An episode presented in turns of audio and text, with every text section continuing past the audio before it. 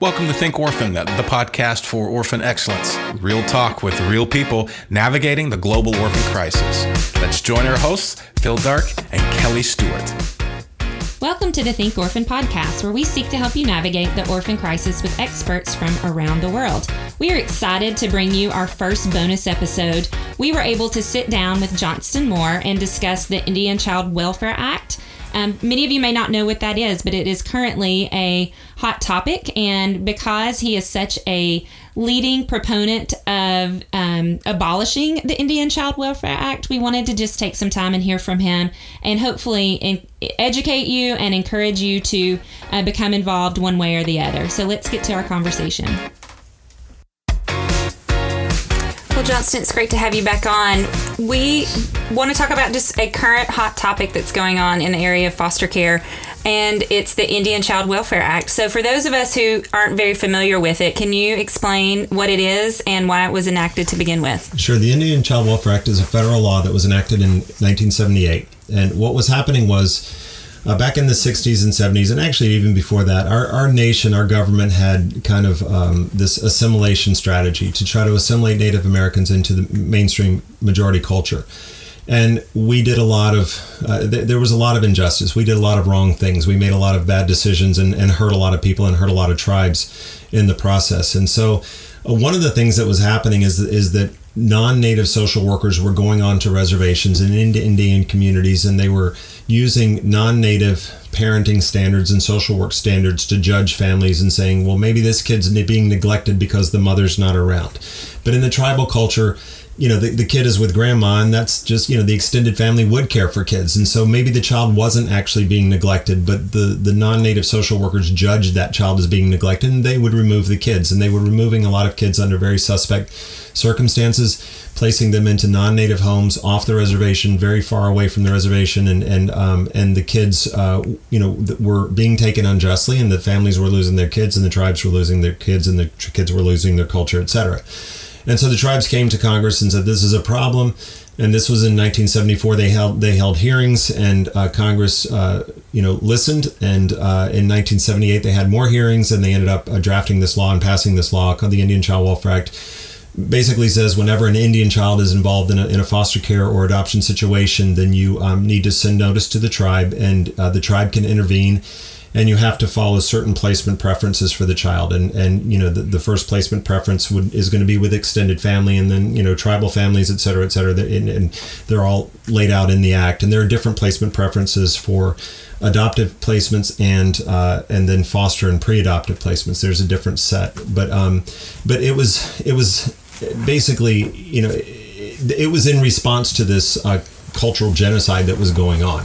Now, some of the kids were being neglected. Some were removed for good reason, and some were not. And so, and there were a lot of kids being placed in boarding schools as well.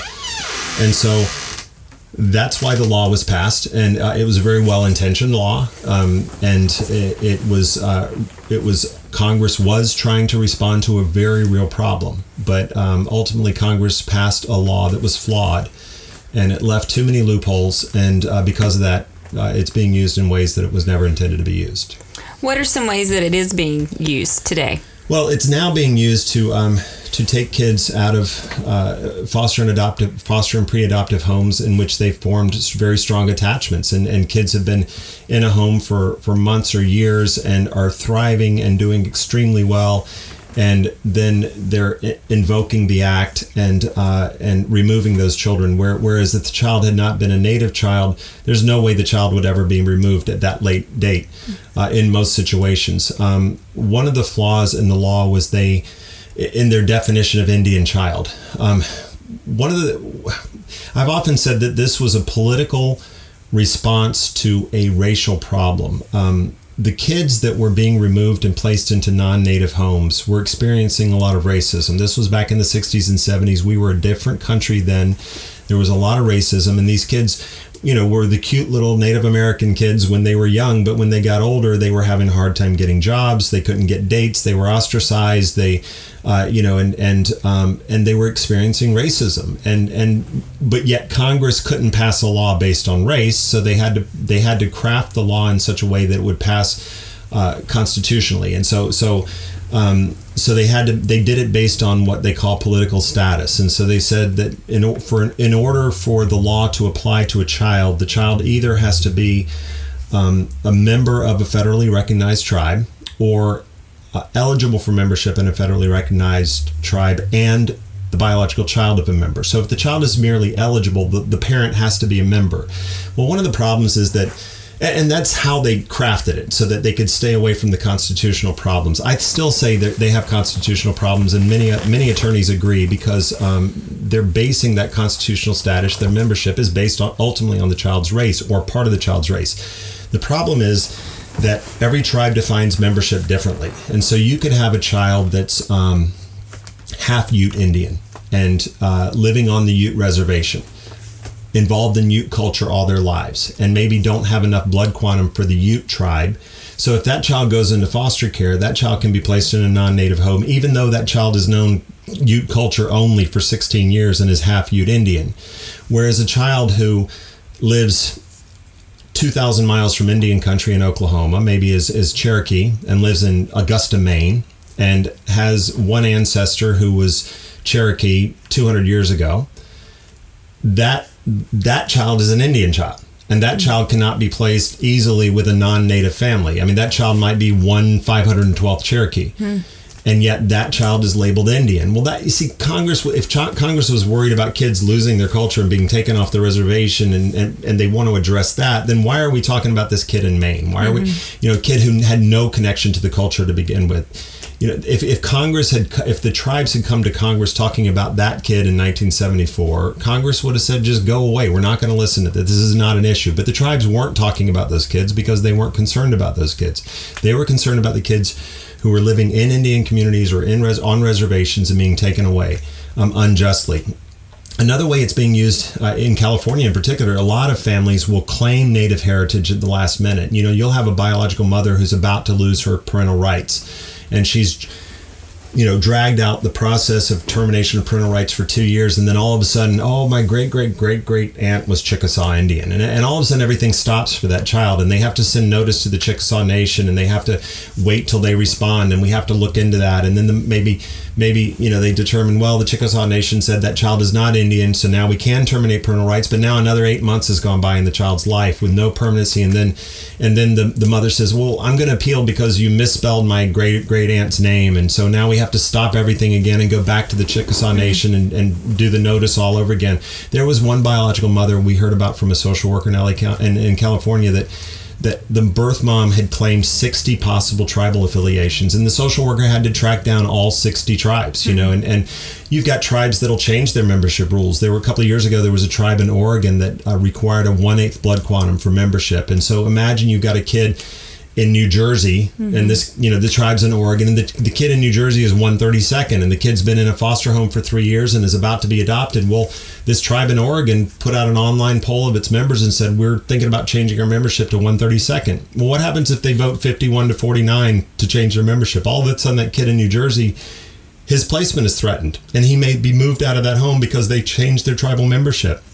We have a situation in, um, in Washington a couple of years ago where this this little baby girl was placed in a foster adoptive home. Her biological uncle was asked at the beginning of the case, "Will you take her?" And he said no. He and his wife said no. We're students. We we don't want to, uh, you know, but we are interested in future custody. And uh, so down the road, they're about to terminate parental rights. Her father is, a, I think, a five or six time felon in prison and all of a sudden somebody said, "Oh, she's part Cherokee." Well, the father's not a member of the Cherokee Nation, so the Cherokee Nation ended up enrolling him as a six-time felon. He got enrolled while he was in prison, and all of a sudden, because he was enrolled, the child was eligible for membership, and suddenly that child was moved out of the home after two years, and she was on her way to being adopted. I mean, mm-hmm. that's that's child abuse. That's emotional abuse. I mean, that never should have happened. It never would have happened if the child hadn't been eligible for membership in the Cherokee Nation, and yet we see this all the time and and it doesn't do a service to kids. It really doesn't.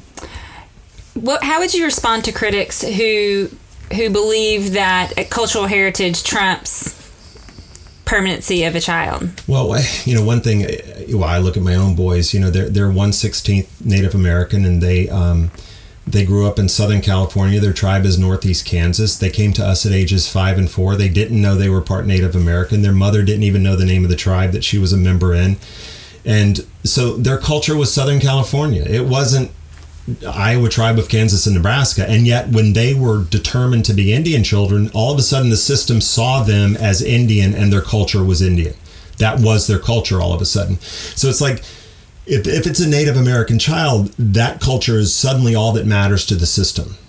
And these are multicultural kids. So Eh, but but the other thing is, you know, we took the kids to the reservation and, and visited it and introduced that we would take them to powwows. We would, you know, my brother bought them books on native poetry and native art, and we we would study all the genealogy and the culture of the tribe, and they just didn't care. It wasn't what they grew up with. You know, they did not care, mm-hmm. and so you know, we can't force a culture on a child you know, and, and permanency is, I mean, I, I, would love to see the study that says culture is more important than permanency and stability. Mm-hmm. I, I, haven't seen it. There's something they often cite called the, the split feather study.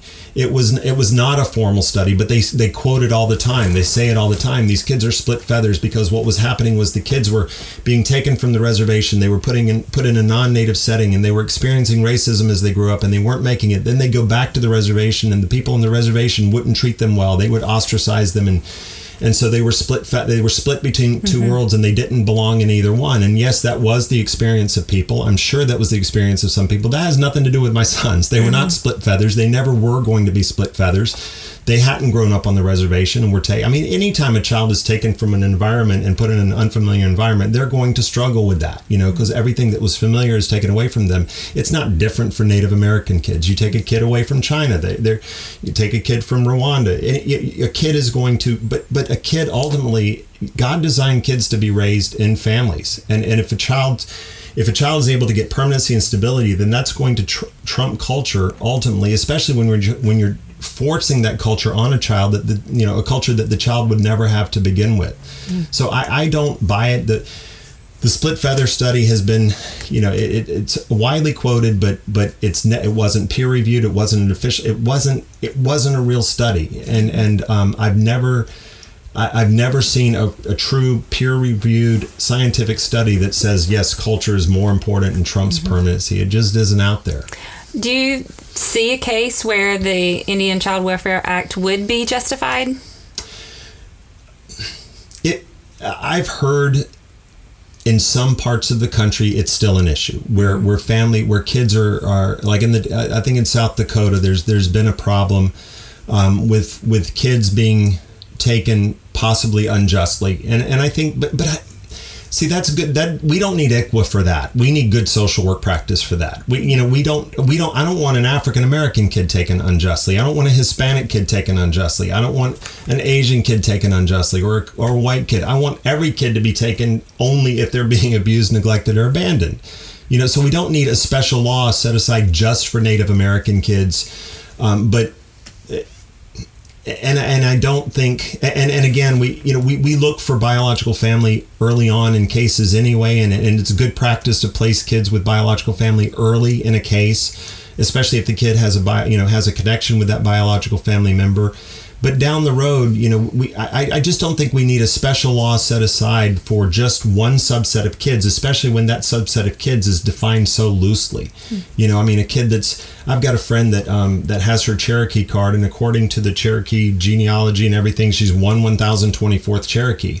Well, her although she thinks she's actually more, but this is what the official, you know, and, and, and so her son is one 2048th, and I've known him for over 10 years. If he goes into foster care, I can't take him. He needs to go to a Cherokee family before mm-hmm. he comes to me. That's insane. Mm. You know, he's not a Cherokee kid. Mm. So um, I, I, just don't think uh, we need a special law. We need good social work practice everywhere, mm-hmm. and we need to make sure that we're not removing kids unjustly, no matter where they are or what, what race or what partial race they are. So, what would you like to see happen to the Indian Child Welfare Act? Personally, I would like to see it thrown on the trash heap for good. I mean, you know, there, has been talk of amendments over the years.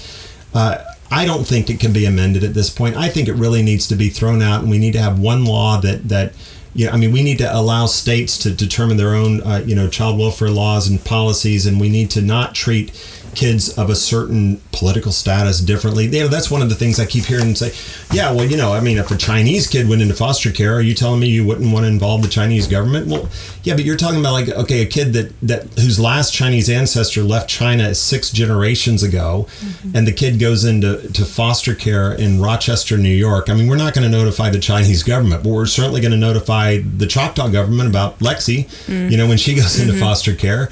But um, I mean, if she were 164th Chinese, one nobody would call her a Chinese kid. Nobody. Or if she were 164th African American, nobody would call her an African American kid and, and, search for her African roots. We wouldn't do that, mm-hmm. you know. But we do that with Native American kids, and that. But I mean, I use that term loosely. My kids right. are not Native American kids. They're multicultural. Right and and and and yeah, they didn't need a special law to quote unquote protect them. Mm-hmm. I mean, they just needed to be treated like kids. Mm-hmm. We've definitely seen uh, ICWA come into the headlines lately, and you mentioned Lexi. Can you tell our listeners just about that case and what's happening? Sure. Lexi is a little girl that was. Uh, had been in three different foster well she was in two different foster homes before she was placed in, in uh, the Pages home in Santa Clarita, California, and she was placed there uh, four and a half years ago. And she started healing from some of the, sorry, some of the attachment issues and other issues that she had experienced before. She had experienced neglect. She had uh, experienced apparent abuse in a previous foster home. And she went to the Pages home and she started healing and thriving, and, and she became a part of their family. And um, and uh, at first her biological father denied he was native american or you know had any indian, indian heritage. And then his mother let the system know oh he's choctaw. And i mean if it was really an important part of his life it seems like he would have said it up front but he didn't. And and so um, so the indian child welfare act was applied to this child because she was deemed to be eligible for membership. And uh, some biological, well, they weren't even biologically related, um, a step second cousin or a step first cousin once removed or something like that. We're not really sure what the relation is. Relationship is defined as. I mean, most of the places you read in the media, it's a step second cousin. Um, basically, this person, her uncle married Lexi's grandmother, biological grandmother. Um, so because of this very tenuous connection, uh, the Choctaw Nation said, "Oh yeah, we consider them extended family." They don't actually meet the extended family definition under ICWA itself. It's kind of fascinating, but the Choctaw Nation said, "Yeah, we consider them family, even though they're not blood related, even though they're not Choctaw." Doesn't matter. And so it was determined that she was ultimately going to go there once parental rights were terminated and and and and everything. And so the case moved on, but in the meantime, she became really attached to the pages and and and it was very very clear that that you know from most people's standpoint she needed to stay there and and especially not you know to move to someone that she didn't even know prior to coming into foster care and so uh, the case um, a couple of years ago uh, the judge ruled uh, the judge basically said that I know this is going to be damaging to this child. This is going to change the wiring in her brain. But I feel, I mean, the way she ruled, she basically felt like her hands were tied by the Indian Child Welfare Act and she needed to move her. So she ordered her moved, and the pages appealed, and the appellate court basically untied her hands and said, "No, you know, your your t- your hands are not tied by this. You need to consider her best interest, and one of the things you need to consider is her bond to the pages. You need to look at that." So the case comes back to her, and she ends up getting recused, and she and it goes to another judge, and he rules the same thing she does, and the appellate court shoots it right back down to him, and then it gets sent back to him again, and then uh, it goes to another judge and then goes to another judge, and that judge ended up ordering her to be moved. And the Pages have appealed that. But in the meantime, she was moved to Utah after four and a half years in the Pages home. She's 164th Choctaw. Again, her father had denied being you know denied being Choctaw when she, when she first went into the system. Um, she's never had any connection to Choctaw culture. Uh, the Pages have reached out to the Choctaw Nation and asked for um, for information, but um, they're requests were not heeded or and and so um, ultimately i mean so, so right now she's in utah and uh, as of the, this recording she's in utah and uh, the page family is going to continue to fight for her. Uh, it's caused an uproar. There was a case a few years ago i don't know if you remember the baby veronica case mm-hmm. that made the supreme court. It was actually the only only the second ICWA case ever make the supreme court. And we were very involved in that case. That's when i was on dr phil. Um, and that was a pretty controversial case and and the public was pretty outraged by that one and we ended up winning at the supreme court the adopted parents won at the supreme court level and baby Veronica is now legally adopted by this family, and she's she's doing fine, and, and she's in South Carolina, and and so, we're, but we do believe that if this case ends up going to the Supreme Court, we would win, and I think it could take. I think ICWA could take a major, major hit if it gets mm-hmm. back to the Supreme Court at this level. Because I mean, with this case, um, I, I, don't think that. Uh, I, I, think the public outrage on this case is much more. I mean, it's, it's international. I mean, we have signatures on our on our change.org petition over 100,000 120,000 signatures in about 100 different countries. I mean people are outraged at what's gone on in this case. So if people want to get involved or learn more about uh, Lexi's case where can where can they go? Well they can go to the Save Lexi um, Facebook page. Uh, and and then there are various others that are writing about it. One of the things that's interesting to me, I mean, you know, a lot of people say, well, you know, ICWA for you know, ICWA is the you know, ICWA compelled this, ICWA mandated this, but there's a guy named Mark Fiddler who's the top ICWA attorney in the country. He actually founded the Indian Child Welfare Law Center. I mean, this guy is part Chippewa Indian, and he's he knows the Indian Child Welfare Act better than anyone in the country. When he heard about what happened in Lexi's case, he said that this was a um, he, he said that was a horrible abuse of the law. Mm-hmm. And and um, I mean the law was not being used the way it was intended to be used in this case. And and he's the top ICWA attorney in the country. So anyone who says, "Oh yeah, ICWA mandated this placement," is wrong. I mean that's just a lie. It's a myth. Uh, and then the and then so they realized that, and then they start. Well, it would have happened under state law anyway, but it really wouldn't have happened under state law. Under California state law, a, a step second cousin or a first cousin once removed does not receive placement preference for a child. The only the only relatives who receive placement preference under California law are grandparents, adult siblings, aunts, or uncles, and a step second cousin doesn't meet that. And and even then, it, it's not an automatic placement. I mean, there was a grandmother that fought in this in the Stephanie M case. There was a grandmother that fought for custody against foster parents, and she had relative preference, but the the Supreme Court of California left the ch- the child or children child with the grandparent. I mean, with the with the foster parents against the grand. So even when you have preference, it doesn't automatically mean you're going to get custody. Um, and, and, you know there were other things that played into the the Pages case. The Pages are what's called de facto parents in California state law. In California under ICWA, de facto parents can be considered extended family and yet they weren't mm-hmm. you know and and so um, i mean that's another factor that people don't really understand and don't really know about i mean there's a lot of re- this never should have happened mm-hmm. and, and i think it was partly the indian child welfare act but it was also the indian child welfare act in the hands of corrupt people i mean there were some very very corrupt people involved in this case hmm. And uh, that's a whole other podcast. well, Johnston, thanks for sharing and just a little bit about the history and and what's going on currently. And I know that our listeners are going to probably have questions, and so we will encourage them to come to the thinkorphan.com website and we'll try to answer those. If you can't, send them to me. And, and if not, we will send them to you. Thanks for being on. We appreciate it. Thank you.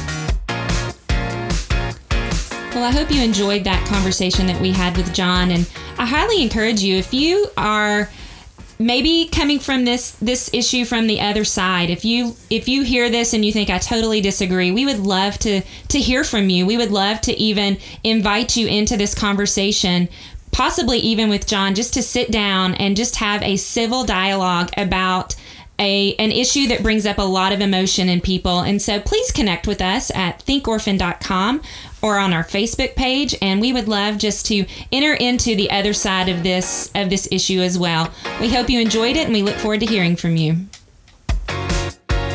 We hope you've enjoyed today's Think Orphan podcast. For all the information in this week's podcast, please visit us at thinkorphan.com.